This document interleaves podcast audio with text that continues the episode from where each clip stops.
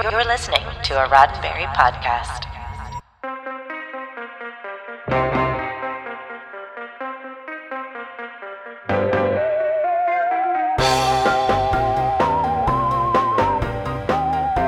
Twenty minutes into the future. It's a dystopian futurescape. Much of the Earth is trashed. The streets are tough. There's an enormous gulf between the haves and the have nots. And everyone is glued to screens that they can't turn off. Sound familiar? In 1985, Britain's Channel 4 gave us a look at our future with Max Headroom, the world's first digital TV host.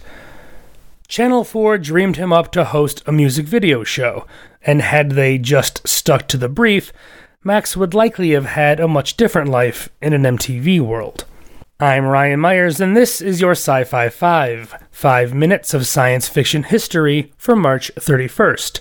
And today we look forward into the past at the premiere of the American Max Headroom series. William Gibson's Neuromancer had been released just the year before Max first appeared. It's impossible not to see the influence that book had on the world depicted as being 20 minutes into the future. Neuromancer single handedly created cyberpunk, and Channel 4's movie was easily the best early depiction of the future we now call dystopian. ABC bought six episodes of the series.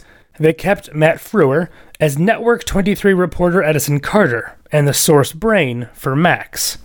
They also kept his controller, Amanda Pays. You've seen Matt in many shows, including Orphan Black, Eureka, and Next Generation. Amanda is well known from The Flash. ABC also kept William Morgan Sheppard as the iconic Blank Reg.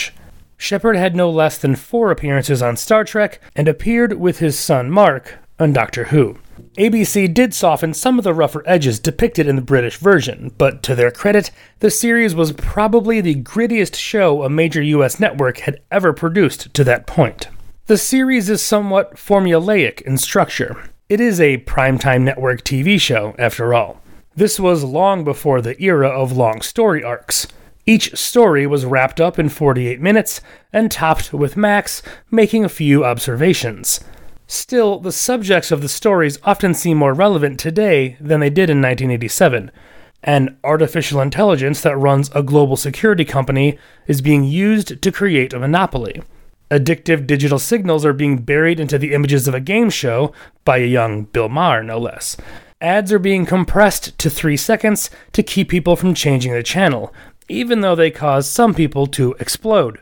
There are a lot of details that hit close to home today as well the reach of televangelists.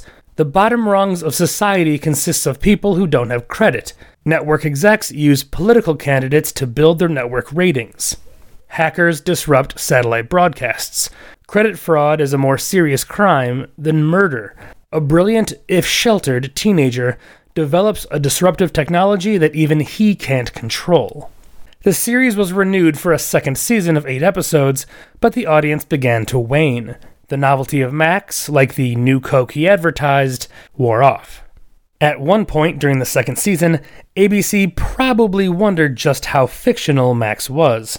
On November 22, 1987, the two Max Headroom incidents occurred in Chicago. Someone in a Max mask hijacked WGN's TV signal for 25 seconds. Two hours later, he appeared during Doctor Who on the local PBS affiliate. ABC pulled the plug after the second season. Max, the real Max, continued to pop up here and there over the years and has never truly gone away. He must be one of the single most recognizable touchstones for the 1980s. Max isn't done even now. AMC has announced a reboot with Matt Frewer, so keep your eyes on the TV, but if you feel a pressure building up in your body during a commercial break, maybe get up and go for a walk.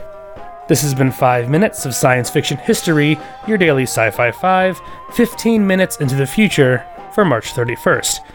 Sci Fi 5 is produced by Roddenberry Entertainment.